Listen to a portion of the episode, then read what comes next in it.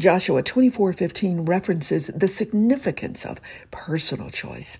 I'm Stormy Steele with an insightful moment brought to you by Art in the Village, whose mission is to share the love of Christ through the creative arts.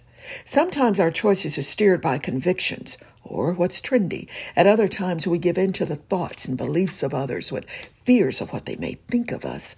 Understanding the authority, the permission that we give and live with our choices is liberating. Taking ownership of the whys equips us with personal accountability, responsible living, and overall well being.